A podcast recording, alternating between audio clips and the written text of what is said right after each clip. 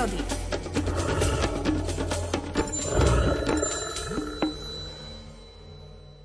Raz, keď som sedel v hľadisku lesného divadla na Skalnej Alpe, dostal som pozvánku na audienciu priamo u kráľa tamojšieho hluchánieho panstva. Najskôr som tomu ani nemohol uveriť, že by si hlucháň prial pohovoriť si s človekom. Myslel som si, že to bol len žart, a tak som sa na ohlásenom prijatí u hluchánieho veľčenstva nezúčastnil. O pár týždňov som sa opäť zatúlal do hluchánieho územia na Skalnej Alpe. Hluchání posol si ma vysliedil a odovzdal mi znova pozvánku podpísanú samotným kráľom Hlucháňov na oficiálne prijatie u jeho veličenstva. Teraz som už vedel, že to nie je výmysel, ale hlava Hluchánieho panstva na Skalnej Alpe, ktorá je predstavená všetkým veľkofatranským Hlucháňom, chce naozaj so mnou hovoriť. Keby som tak vedel, čo mi môže chcieť hluchání kráľ, hútam v duchu. Tak trochu som i šípil, čo chce predstavený Hlucháňov odkázať ľuďom. Začal som sa toho prijatia báť. Veď ako sa mu budem môcť pozrieť do očí, keď vidím všade naokolo, ako sme Hlucháňom znevočili ich životné prostredie. Audiencia u kráľa veľkofatranského hluchánieho rodu mi nedala spávať. Ako sa blížil deň toho oficiálneho prijatia zástupcu ľudstva u jeho hluchánieho veličenstva, zmocňoval sa ma väčší a väčší strach. Cítil som, že to tam vari ani neprežijem, keď mi začne vyčítať všetko pekne od kraja. Ako sme im vydrancovali lesy, ako im chodíme vyzbierať všetky plody lesa, ako si chodíme ukájať našu poľovnícku vášeň počas tokania a strieľame na nevinné a mierumilovné tvory. Čím viac sa približovala tá chvíľka, tým menej odvahy som mal, aby som predstúpil pred jeho hluchánie veličenstvo. Keď nadišiel napokon ten deň, pobral som sa váhavým krokom na Skalnú Alpu. Vždy som sa do týchto končín neobyčajne tešil, tentokrát som tam však stúpal opantaný strachom, ako to vôbec prežijem. Keď som došiel na parohy, oči sa mi už nemohli dívať na vyrúbané lesy s množstvom všakovakého odpadu. Chcel som sa vrátiť z tohto smetiska a pohrebiska lesa. Už som sa chystal vykročiť späť, keď mi odrazu skrížil cestu hluchání posol, ktorý už ohlásil moju návštevu u svojho panovníka. Teraz už nebolo kam cúvnuť, a tak som sa nedobrovoľne vydal v sprievode posla k vládcovi. Trónil v poslednom zvyšku starého lesa. Z kedysi rozsiahleho lesného kráľovského nádvoria Hlucháňov zostali už len ruiny. Vošiel som do interiéru, ktorý sa už nepodobal na voľakedajší lesný palác. Pár vyschnutých stromov a vývratov. Skoro strašidelná krajina. Na jednom okyptenom suchári sedel on, kráľ veľkofatranského hluchánieho panstva. Keď som ho uvidel, takmer som ho nespoznal.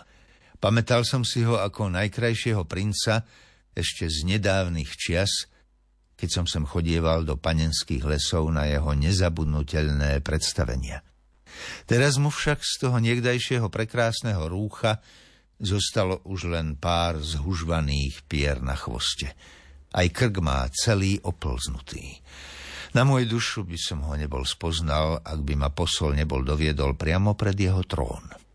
Zostal som stáť pred ním ako skamenený. Pokračovanie týchto zážitkov vám ponúkneme už zajtra ráno v kalendári prírody. Počúvajte nás aj zajtra.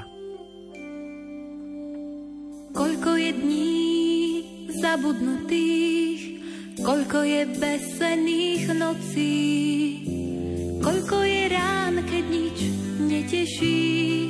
A práve tvoj žiaľ je ten najväčší, no vieš, že je tu niekto, s kým máš dosť síl a nie si sám.